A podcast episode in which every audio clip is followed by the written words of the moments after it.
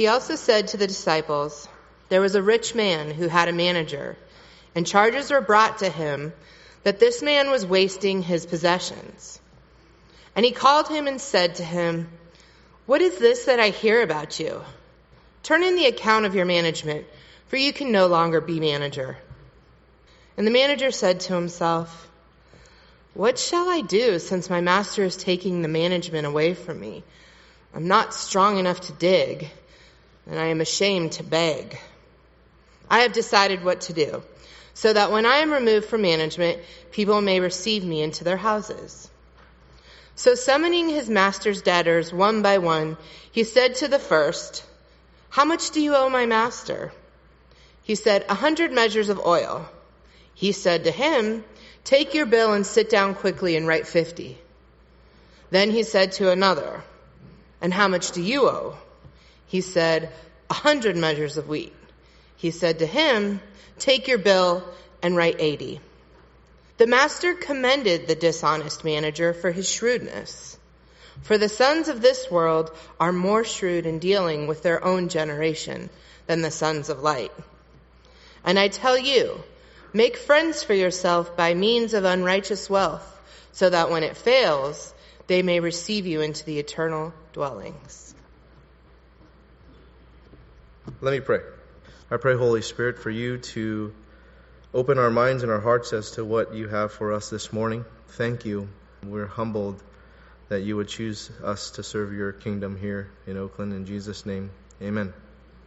When reading this section in chapter 16, uh, some may find it confusing, some may find it disturbing, some just don't know what to do with this.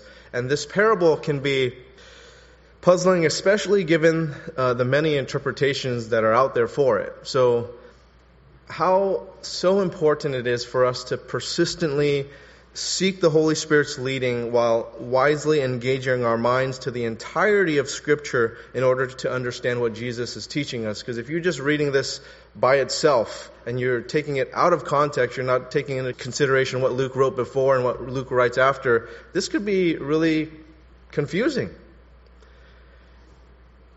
So we have to go back a chapter, okay? We, we, we, wrapped up chapter 15 in the last couple of weeks where Jesus taught us three parables, right? The, the lost sheep, the lost coin, the lost sons.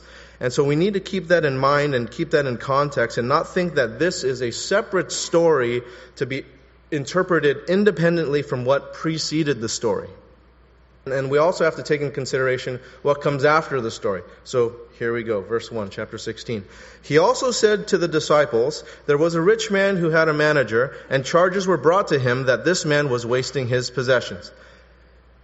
The rich man wasn't the one to charge the manager, if, if you notice that. Charges were brought against him from elsewhere. He had this accuser, or he had these accusers that brought these charges and informed the rich man that the manager was wasting his possessions. Now keep in mind that we had just finished the prodigal son story.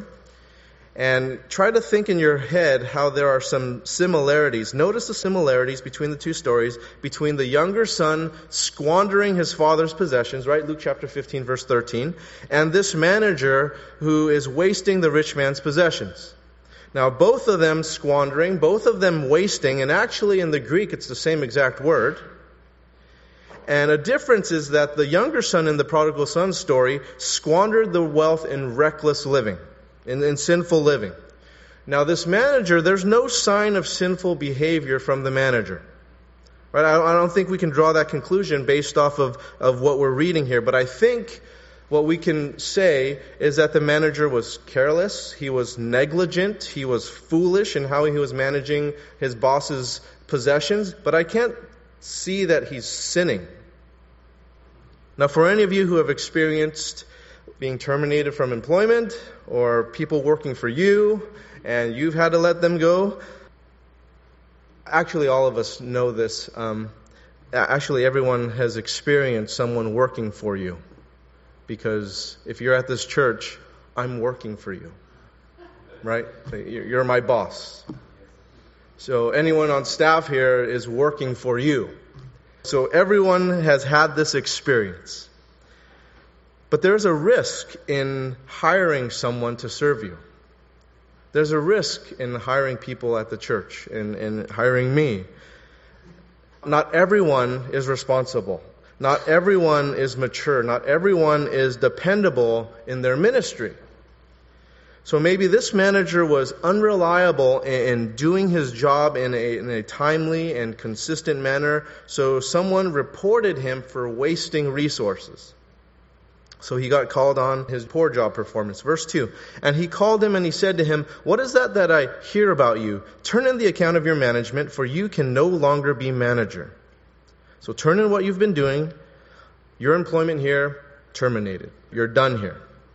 Any of us who have been terminated from employment, we can probably empathize with this guy. Right? He, he had a good job, and now what? Verse 3 and 4.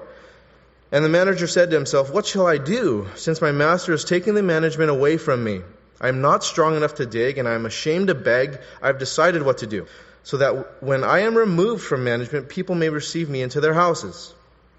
So he came up with this plan to come out ahead, and he comes out with this last ditch effort to get what he could before his employment officially ended by putting himself in a position to collect some money for himself. Verses 5 and 6. So, summoning his master's debtors one by one, he said to the first, How much do you owe my master? He said, A hundred measures of oil. He said to him, Take your bill and sit down quickly and write fifty. Now keep in mind that not all of this money went to the manager. Some of it went to him. Some of it goes to his boss. He's just trying to, to get all that he can before he's out of work. So imagine how happy the debtors are to hear this news. Right? Uh, 50% off? Who doesn't like 50% off? I love 50% off. Verse 7. Then he said to another, And how much do you owe? He said, A hundred measures of wheat. He said to him, Take your bill and write 80. Who doesn't like 20% off? I love 20% off too. They're both good things. Keep this in mind that the debtor, how happy, how elated that someone would sit down and have this dealing going on here. I just bought tires for my wife's car. And so when I shop, price is the most important thing to me. You know that you take those surveys and they say customer service and ambiance and all these other stuff. I don't care. Price. That's all I care. You could treat me terrible. It could look ugly. Just give me a good price. I don't care. That's the Chinese in me. So I shopped all over the Bay Area. I, I shopped over 20 tire places, literally. Thank goodness for technology, I could just call, not drive there, right? So the cheapest place I found for the tires I wanted, Costco. And on top of having the lowest price, they had the $70 off coupon. I love deals. I love them. So you imagine how happy these debtors are. They're, they're happy. 50% off, 20% off. This is awesome. Now, let's not think that this manager was swindling his boss, because that's not what he's doing. Right? In, in order to understand what's going on in this story, we have to take into consideration the, the business customs of the time, the business practices of the time. Back in this time, it was a normal business practice to change the bill. Whether it was because of changes in currency or economics or politics or production, whatever it was, it was normal to change the amount of a bill. So it's not that much different from today in how people refinance their loans, right? Because interest rates change. So you go back and you try to refinance it. And so we work out a new deal. Whether it's mortgages or car loans or student loans or credit card, we work out new deals. So it's similar. This is what this guy is doing. He's working out new deals for these people. So a business owner like one this manager worked for, he delegated the tasks like this to his managerial staff. You know, hey, you take care of this part of the business. You take care of the collecting of what is owed to me. And this was something they were charged to do. So a common business practice especially in difficult times, in order to help the community, was by changing the bill so you can accommodate everyone's livelihood. You know, the, the production of the wheat was less. The, the production of the oil was less. And so it's a bad year for olives or it's a bad year for wheat uh, because of drought or because of whatever reason. Well, the managers had the authority to work things out with the buyers so that everyone could stay in business and everyone could survive. Right, so let's work a deal. And it wouldn't make the rich owner guy out with nothing. Like to get something is better than nothing. So, so let's, let's make this deal here. It's better for him to sell these goods at a, at a discount and still make something for his master than nothing. This manager is using this kind of same principle and he's applying it to this particular case.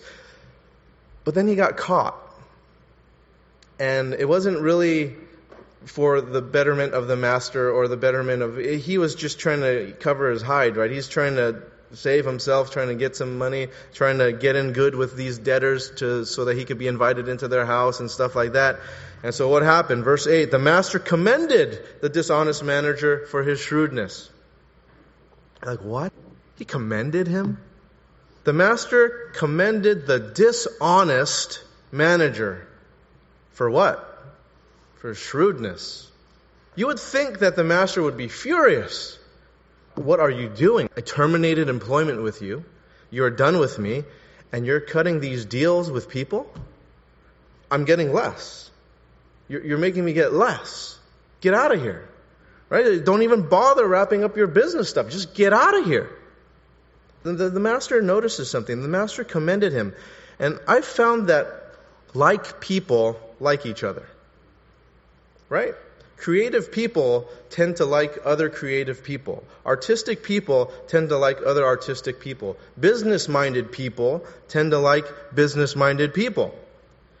And so, business minded people who like other business minded people, even when one of them gets the shorter end of the stick, still says, like, that's, that's a good one. You're, that was, that was good. You're entrepreneurial. Like, yeah, I'm getting less, but you, you, you did good. And they just recognize that. It's kind of like on the basketball court, you know, you're two good basketball players and someone just lays a good shot and you're just like, oh man, that was, that was a nice shot. And you just kind of recognize, you can recognize the, the, uh, the talent you recognize the, the likeness in there. So um, it's it's kind of like that when you look at the relationship with Bill Gates and Steve Jobs, right? You know, the late Steve Jobs and him, they had a very contentious relationship at times, and and they eventually worked things out, and they understood each other, and they eventually ironed things out. But they understood that that is a savvy business mind, that is a savvy technological mind, and they recognize that about each other. This manager has some really, really good business acumen, otherwise he would not be rich. And yet, that guy wasn't completely honest, but the master appreciated his effort and his business savvy in the midst of dealing with his own tough circumstances, namely losing his job. And you notice that the master commended the dishonest manager for his shrewdness, not for being dishonest. It was for his shrewdness. He wasn't commended for his ethics or his morality. He was commended for his shrewdness, for, for being good at judging the current circumstances that he was dealing with the manager was clever. Clever in his business dealings to, to change the old bills and come up with new bills for, for the master's debtors. The master would need to honor those new bills. He couldn't say, like, oh, I didn't write that. That was still his employee who was still charged to do that part of the job. He would have to honor these new bills. And it was within the manager's job to do this. He wasn't doing anything illegal. It was dishonest but it was not illegal. And the master recognized, man, that guy, he's clever. That manager is clever. He's dishonest, but he's crafty. And so the master thought in his head, this is linsanity. That was a pretty incredible move. That boy has linsational skills. He can ball. He's a linner. Simply linspirational. I'm infatuated. And he's thinking, I can't let that guy go. I can't let him go. I don't want to make the same mistake that Dallas and Golden State and Houston made. I don't want to make that mistake. That would be insane. So he's so clever and he's crafter. He's, he's an asset to my business. He wasn't commending him for his dishonesty but he was commending the, the resourcefulness, the shrewdness. The master commended the dishonest manager for his shrewdness. Jesus is into shrewdness. He's into having linsight, lintelligence, lintuition, linstinct. Lintellect. It's such a great name. I love Jeremy Lin. Back to shrewdness. Back to shrewdness. He became my favorite basketball player two weeks ago. Um, and I'm a hardcore Laker fan. I'm, ter- I'm thinking of joining the Knicks. But back to shrewdness. What Jesus thinks about, he wants us to be wise. Jesus wants us to be shrewd. He wants us to be wise. He said back in Matthew chapter 10 verse 16, Behold, I am sending you out as sheep in the midst of wolves. So be wise as serpents and innocent as doves. He's not saying that serpents aren't dishonest. He says just be as wise as they are. Don't be foolish. Be wise, be shrewd. And if we enter into dishonesty or anything not representative of Jesus, we're to be as innocent as doves. Wise as serpents, innocent as doves. So, so, you know, that dishonest stuff, you know, come on. Be honest, be innocent. And this manager was wise as a serpent, but he wasn't innocent as a dove. So what does Jesus say to further address shrewdness? Latter part of verse 8 For the sons of this world are more shrewd in dealing with their own generation than the sons of light. The people of this world are pros at getting the upper hand for themselves without ethics or morality or conscience interfering in their lives as much as people of the light do. People of the light live for God while people of the world, they are living for themselves. People of the light aim to be selfless and to serve God. People of the world are selfish and serve themselves, generally speaking. How do we move from people of this world to people of the light? So Jesus said in John chapter 8 verse 12, I am the light of the world. Whoever follows me will not walk in darkness, but will have the light of life. The people of this world are born into sin. We are born into sin and we are living in darkness. That is just what we inherently have. We are born into darkness. We are born with sin. And in order to come out of darkness, in order to be set free from the chains of sin, we need Jesus. Jesus. Jesus who leads us from this darkness into being children of the light, making available for us a transformed life free from the bondage of sin. 1 John chapter 1 verses 5 through 10. This is the message we have heard from him and proclaimed to you, that God is light, and in him is no darkness at all. If we say we have fellowship with him while we walk in darkness, we lie and do not practice the truth. But if we walk in the light and he is in the light, we have fellowship with one another, and the blood of Jesus his son cleanses us from all sin. If we say we have no sin, we deceive ourselves, and the truth is not in us. If we confess our sins, he is faithful and just to forgive us our sins and to cleanse us from all unrighteousness. If we say we have not sinned, we make him a liar, and his word is not in us. We need to understand who Jesus is and know why he came for us.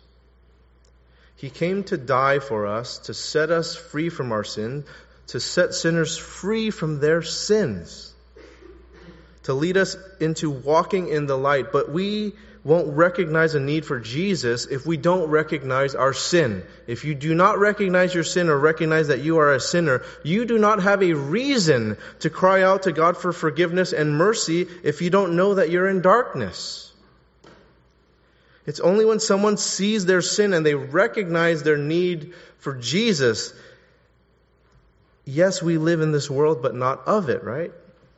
And so if you can live in darkness your whole life and you've never experienced light before, you just don't know that it's even out there. That's why you're kind of comfortable just kind of continuing on in there. John wrote to us in 1 John chapter 2 verses 15 and 16. Do not love the world or anything in the world. If anyone loves the world, the love of the Father is not in him. For everything in the world, the cravings of sinful man, the lust of his eyes, and the boasting of what he has and does, comes not from the Father, but from the world. Maybe there are some of you who have never come to trust in Jesus. And it is God who is calling you a child of the world, of darkness, it's, it's not me. I'm not, I'm not calling you names. You're a child of the world. You're, this is God from His Word saying, You're a child of the darkness right now. You're a child of the world without me. Because we are either people of the world or people of the light. Which one are you this morning? And my hope is that you don't leave here without becoming a person of the light. It is not a coincidence that you are here. Something that the sons of this world have is that they are more shrewd in dealing with their own generation than the sons of light. How is this so? Well, you look at how people of the world reach out into the world for their cause. They're good at it. And how people of the light reach the world for Jesus. I don't know. The world, sinful people tend to be more inventive, clever, resourceful, imaginative, original, creative, skillful in their methodologies, their strategies, their application, and the execution of their cause. How do you know that? How do you, what, do, what, does, what do Christians do? They're just following wherever they are going. Oh, that's the new vibe. Let, let me create something for that. We're, oh, they're into that music. I'm going to create that music out of this. They're into those kind of shirts. Oh, I'm going to create those kind of shirts. And Christianity seems to always be following the people of the world and what they're doing and how they're marketing and their strategies and all this kind of stuff. I mean, isn't that true? We always seem to be behind the curve. We're not the ones like in the past in art like Renaissance art, for instance, look at a, lot of that. A lot of that is inspired by Christians. And you look at the world today, are the arts inspired by Christians? It's not so anymore. And so you look at the world, the world of sports. What has it done for Tiger Woods? Tiger Woods is a household name. Everyone knows. If you look at the world of politics, Obama is a household name in the world what the business world has done for Steve Jobs. Everybody knows Steve Jobs. Everybody knows Apple products. I did a bunch of searches on Google to see who the most well-known person ever was. And, and, I got a bunch of different answers. There wasn't like, this is the official list of the most famous people to ever live. There was no list like that. It's just people's opinions and stuff, right? But the, the thing that just puzzled me, I was so puzzled because on, on all of these lists, not on any of these lists is Bruce Lee mentioned. Are you kidding me? Are you kidding me? Everyone knows Bruce. Everyone knows Bruce. And I, have been in a lot of places in the world, almost all the continents except two. I've been in the, the jungles of Ecuador. People don't have electricity, nothing. The deep jungle. I've been in the jungles of Thailand. And deep in there, remote villages right there. Remote villages in Russia way up there, no no darkness. Um, um, it's like 11 p.m. I'm like, oh, this is really far north. And the bush in Kenya, I worked with Pokot tribe in, in Kenya. All of them, when they find out my last name is Lee, they do this. All of them. The Pokot, the, the, the tribe, the, the, the Indian, the Ecuador, the Indians, are uh, all over the place. Everywhere. Jungles of Thailand, they all do, oh, oh, they all do that. Bruce is on that list. I'm just saying. What has the church done for Jesus? What has the church done for Jesus? And, I, and I'm not trying to make some sociological declaration because this was first said by Jesus. Jesus said this For the sons of this world are more shrewd in dealings with their own generation than the sons of light. They got something. The world understands themselves. The world understands what they need to hear. And we as Christians, we're just kind of like behind. We're not the ones on the front line saying, like, you know what? This is how we reach the world. This is how we're going to do it. And not much has changed because the words of God are true. It's still true today. Right? Business executives get together and they devise a plan to reach the world with their product or with their service much more than the churches gather around to devise a plan to reach the world for the gospel. Right? You, you, can bet your life savings that the Apple executives that they get together and they pass on what they want to their leadership and what they want them to know and what they want them to do and they will dedicate their lives to make sure their products are, are successful, their services are successful, that, that the leadership that is around them, they ensure that everyone under them knows what they need to do and, and how they need to do it and work their life away, training everyone under that banner to carry out that mission. Everyone knows. But the average Christian doesn't even study the Bible as much as the average college student studies for their major of study. I'm willing to bet a lot of money that the average Christian knows more about their field of study than they do about the Bible. If you have a college degree, you probably know more about your field of study than you do about the Bible. To do what you do as your career, as your job, how many hours of study were needed to get to where you're at? The licenses that you needed, the certificates that you needed, the diplomas, the degrees, all that kind of stuff, all the effort and the resources to get what you got, to know what you know.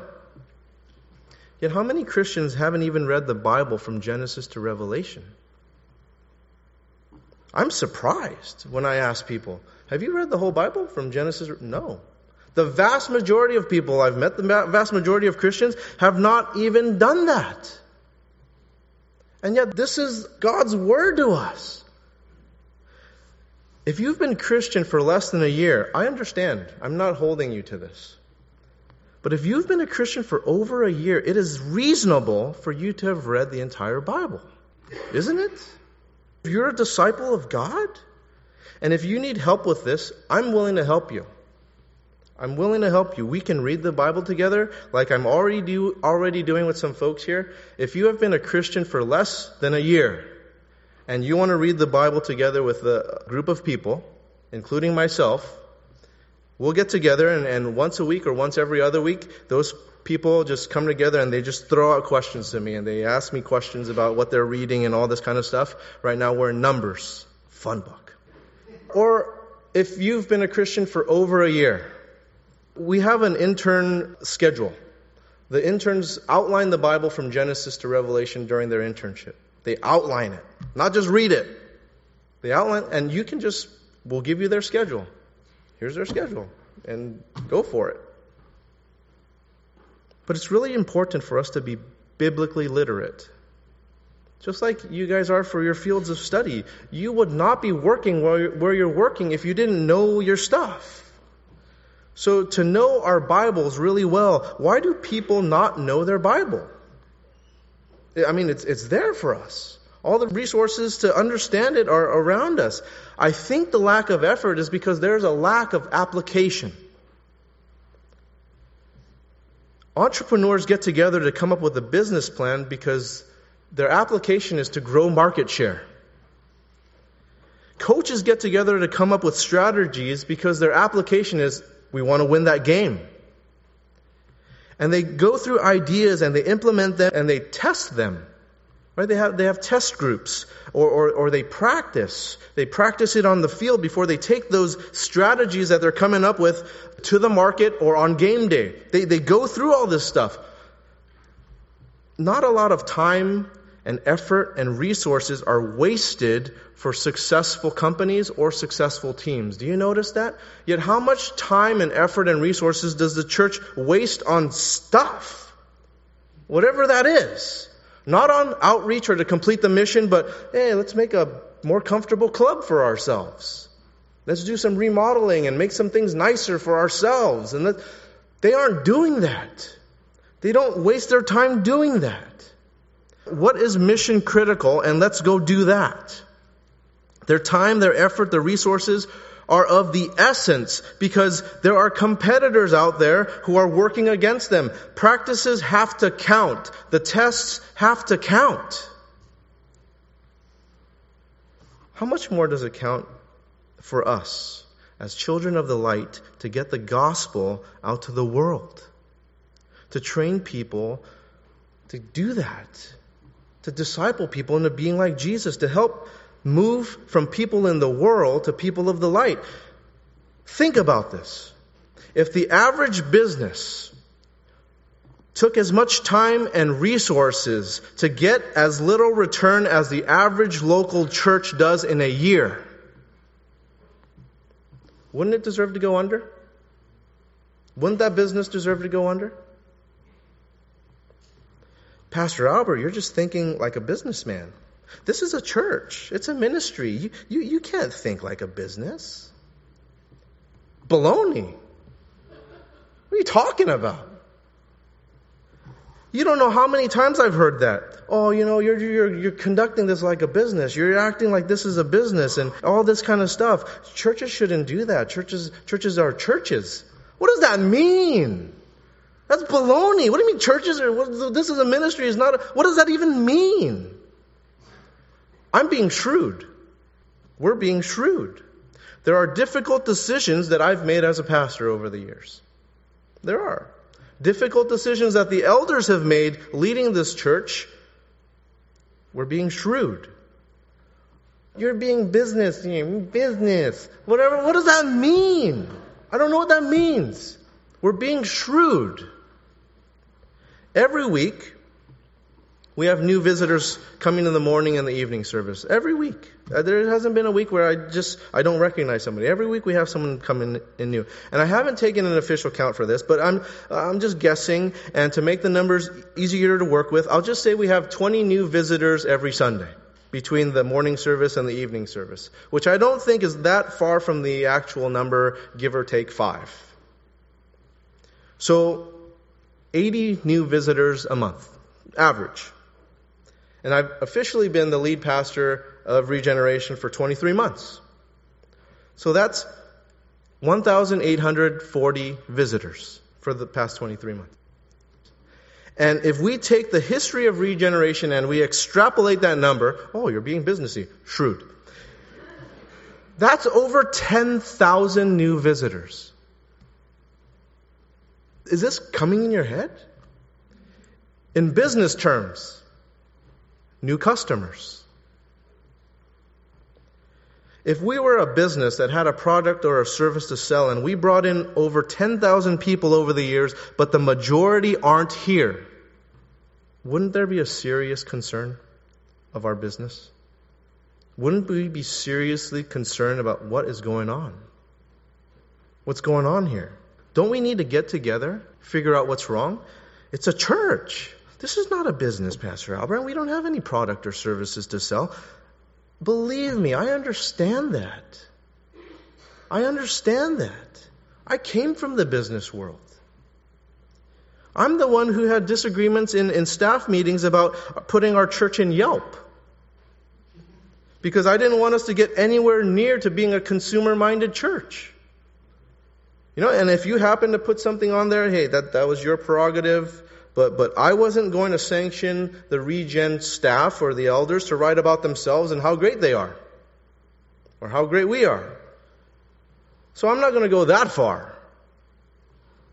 The issue we deal with here is way more significant.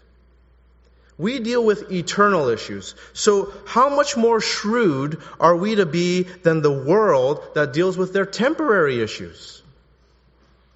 A new business venture starts out and people are willing to sacrifice a lot to, to, to, make it happen. They don't care how many hours it takes. They invest a lot of their own resources. They, they go through legal, tax, political difficulties and they, they meet people, they study, and they read like mad, going through information to make them more successful at what they do. And they know that if they do certain things toward making them successful, they can hit their goal eventually. They are shrewd. They know, I only have this much resource. I can't waste it. I only have this many hours. I can't waste it. I have these relationships. I can't risk losing those. I have to invest in those. For the sons of this world are more shrewd in dealing with their own generation than the sons of light. Is the church doing that? Do we look at it and say, like, we can't lose a single one of those 10,000? We can't let those things go. We have to figure this out. People in the world are more shrewd than people in the light. Look at Trader Joe's. Trader Joe's. Talk about customer service. You walk in and they smile at you. I've never been in a Trader Joe's where they look at you like, welcome. Here's the, here's the flyer of our stuff. We don't give out coupons though because we already have the lowest prices and so shop. They don't do that. It's a smile. They give out stickers to my kids and, and all of this kind of stuff. I mean, they're, they're, they're awesome. You ask where something is, they don't say like, oh, the third aisle. They take you there. You notice that? You go to like unnamed store and they aisle four, aisle two. And it's not even the right aisle sometimes. They will take you there. They'll, oh, come here. Point you to it. And if it's not there, let me go check in the back. That's Trader Joe's. I love Trader Joe's. They need to pay me for these endorsements. And if you want to taste something, they open it. They just open it for you. And then they're out there and they're starting to hand it out all over the store. I wanted them to do that with wine, but they wouldn't. And if you ask for their opinion, they're totally honest. Oh yeah, I don't like how that tastes. That, I wouldn't buy that one. I'd try this one instead. They're totally honest. They don't say like, oh yeah, that's a great product. You go home and eat it. Oh man, that's sick. They'll tell you if they don't like it, or they'll tell you, I don't know, and then they'll, they'll say like, hey, so and so, Jack, does this taste good? Oh, that's awful. Are we that welcoming? Are we that honest? Do we greet people with a smile? Do we answer their questions honestly and walk them to whatever they're looking for or whoever they're looking for? That we take the time and we just invest that moment of time into them? And what shrewd measures can we take to lead people into the light? What can we do? Are, are we fine with people just coming and going like, oh, yeah, they're just Great. New people. Every, that's great. See ya. New people will come next week. That's so dumb. That's not shrewd. You're business minded, Pastor Rob. What do you mean? I don't know what that means. Trader Joe's, Sons of This World, has a strategy for reaching into each particular neighborhood. Did you know that? Each captain of Trader Joe's is commissioned to look how to serve their particular neighborhood. So you look at the artwork and it reflects where they're at. You're not going to see a BART station in Reno, Nevada Trader Joe's. But you go to the Rockridge one and there's BART, Rockridge BART and they cater to the specific things of their community.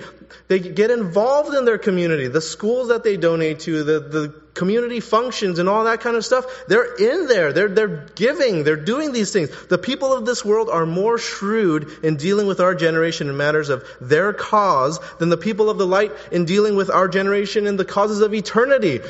That's stupid. We're stupid. Verse 9, and I tell you, make friends for yourselves by means of unrighteous wealth, so that when it fails, they may receive you into the eternal dwellings. Sounds like Jesus is pretty business to me. Make friends for yourselves by means of unrighteous wealth? Jesus, you're so business. Unrighteous wealth. In other words, stuff. Right? Stuff, material things. This the stuff we're to be stewards over. The temporary things of this world. Use that stuff. Use that worldly wealth to make friends for yourselves. So when all that stuff's gone, those in the world will receive you and be welcome to eternal things. Now go back to verse 4. I have decided what to do so that when I am removed from management, people may receive me into their houses. Isn't that what the manager was doing? Isn't that what he's doing? He was losing his job, and before he's officially out, he uses the worldly wealth, the oil and the wheat, to gain favor with the master's debtors so that they may receive him into their houses. So Jesus is saying, use the resources that God has given you. Not just to be welcomed into people's homes while we're on earth, but to use our earthly resources to build relationships that will carry into eternity. Jesus doesn't say that material possessions and money are sinful things to have. It's our heart and our attitude towards the issues of money and material possessions that are sinful, right? Paul wrote in 1 Timothy chapter 6 verse 10, "For the love of money is a root of all kinds of evil." Love of money, not money. It is through this craving that some have wandered away from the faith and pierced themselves with many pangs. All the stuff that you have, use them in a shrewd way so that you develop relationships to carry into everlasting. Does this sound familiar to anyone? We just covered it not too long ago. Luke chapter 14, verses 13 through 14. But when you give a feast, invite the poor, the crippled, the lame, the blind, and you will be blessed because they cannot repay you. For you will be repaid at the resurrection of the just. Isn't that what that is? You use your resources to develop relationships and building, and then you can influence them for everlasting, not just for that time.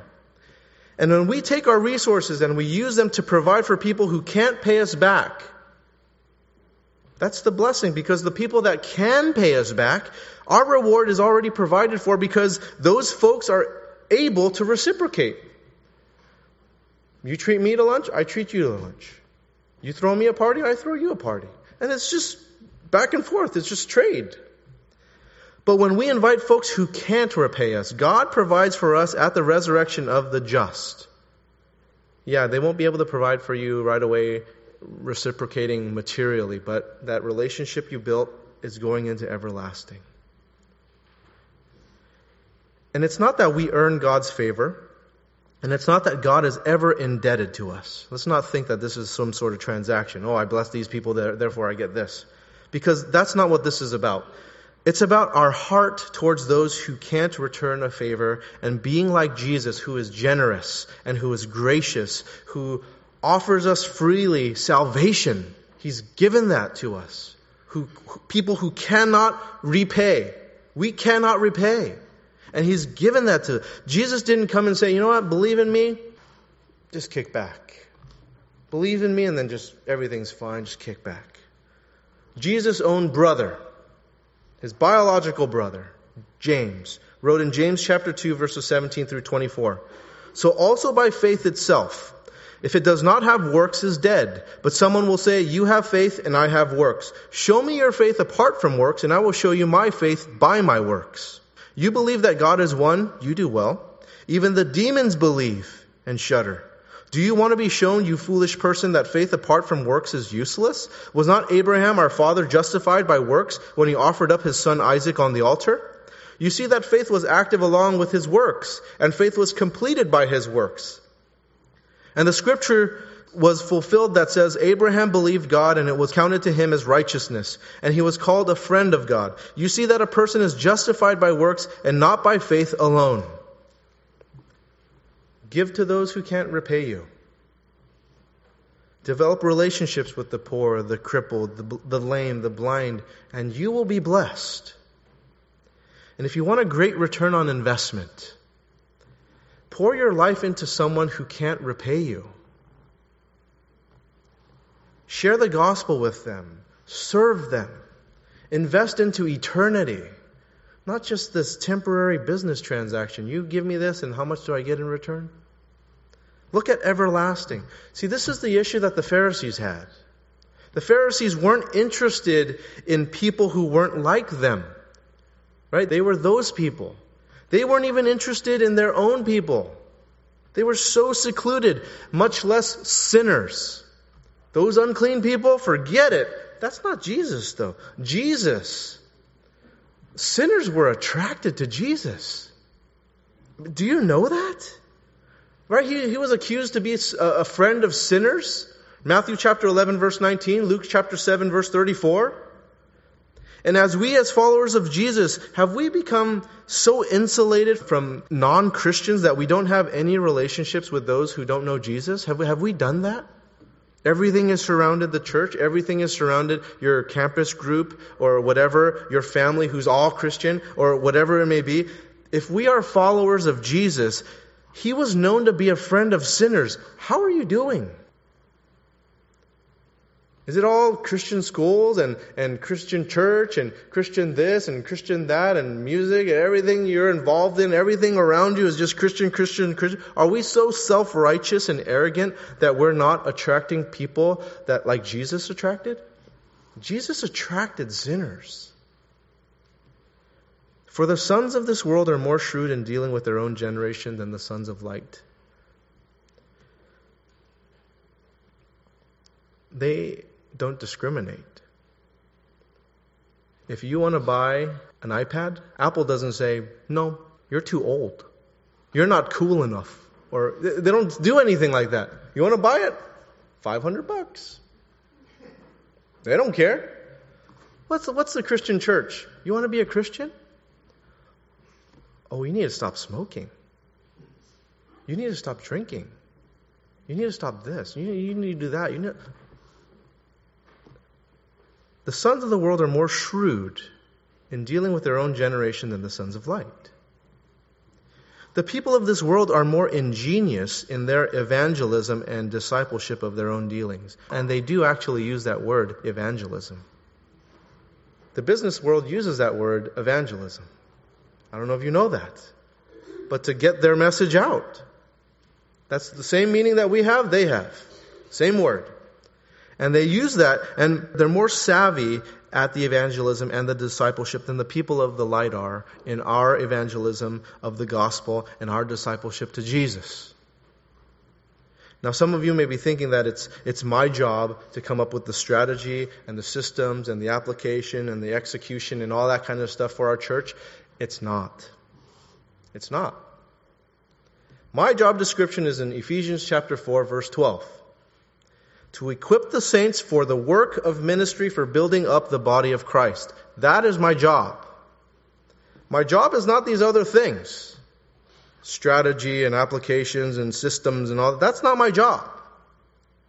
Mine is equip the saints for the work of ministry for building up the body of Christ. Now there are many of you who have been blessed with those skills. Many of you are blessed with entrepreneurship, salesmanship, creativity, artistic ability, technology, know-how, administration, and you're putting your skills in the marketplace. You have good businesses, you are a good employee, you, you are a successful person in what you do. How about transferring some of those abilities into the kingdom, for the kingdom? And, and not just your career or your personal life or your hobby, but you're bringing your know how. Whatever you are good at, you bring that shrewdness here. And you develop ministries to serve our community, to serve the kingdom. Whatever that is that you have and you bring it to the table. Let me just close with this. Matthew chapter 25, verses 31 through 46. When the Son of Man comes in his glory and all the angels with him, then he will sit on the, his glorious throne. Before him will be gathered all the nations, and he will separate people one from another as a shepherd separates the sheep from the goats. And he will place the sheep on his right, but the goats on the left.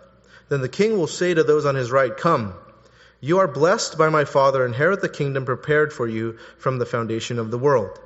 For I was hungry, and you gave me food. I was thirsty, and you gave me drink. I was a stranger, and you welcomed me. I was naked, and you clothed me. I was sick, and you visited me. I was in prison, and you came to me. Then the righteous will answer him, saying, Lord, when did we see you hungry and feed you, or thirsty and give you drink? And when did we see you a stranger and welcome you, or naked and clothe you? And when did we see you sick or in prison and visit you? And the king will answer them, Truly I say to you, as you did it to one of the least of these, my brothers, you did it to me. Then he will say to those on his left, Depart from me, you cursed, into the eternal fire prepared for the devil and his angels. For I was hungry, and you gave me no food. I was thirsty, and you gave me no drink. I was a stranger, and you did not welcome me. Naked, and you did not clothe me. Sick and in prison, and you did not visit me. Then they will answer, saying, Lord, when did we see you hungry or thirsty or a stranger or naked or sick or in prison and did not minister to you? Then he will answer them, saying, Truly I say to you, as you did not do it to one of the least of these, you did not do it to me. and these will go away into eternal punishment, but the righteous into eternal life. We need to get busy in reaching people for Jesus. We need to get busy in reaching out to the people out there, the sinners, the people on the fringes, the, those folks. We need to get busy in bringing what you're bringing to the marketplace and your talents and your abilities that you're bringing out there, we need them here. We need your shrewdness here to help the church do things that the world is already better at. We need you here. Please don't think that we got it all together and that Regen has enough staff and we have enough volunteers and we have enough people doing what. We need you and what you bring to the table in terms of application and strategy and all these different things to reach out to our community for the gospel. We need your giftings. Let's pray. Jesus, thank you for telling us what we need to hear. I pray, Lord, that you would knock us off of our religious pedestals. Yes, Lord, we are to have faith for you to provide, faith that you will build your church. And at the same time, Lord, you tell us to be shrewd, that we are to apply effort into reaching this world for you that we are your disciples and you are commissioning us to make disciples. And Lord, we ask for your equipping, we ask for your leading. In Jesus' name, amen.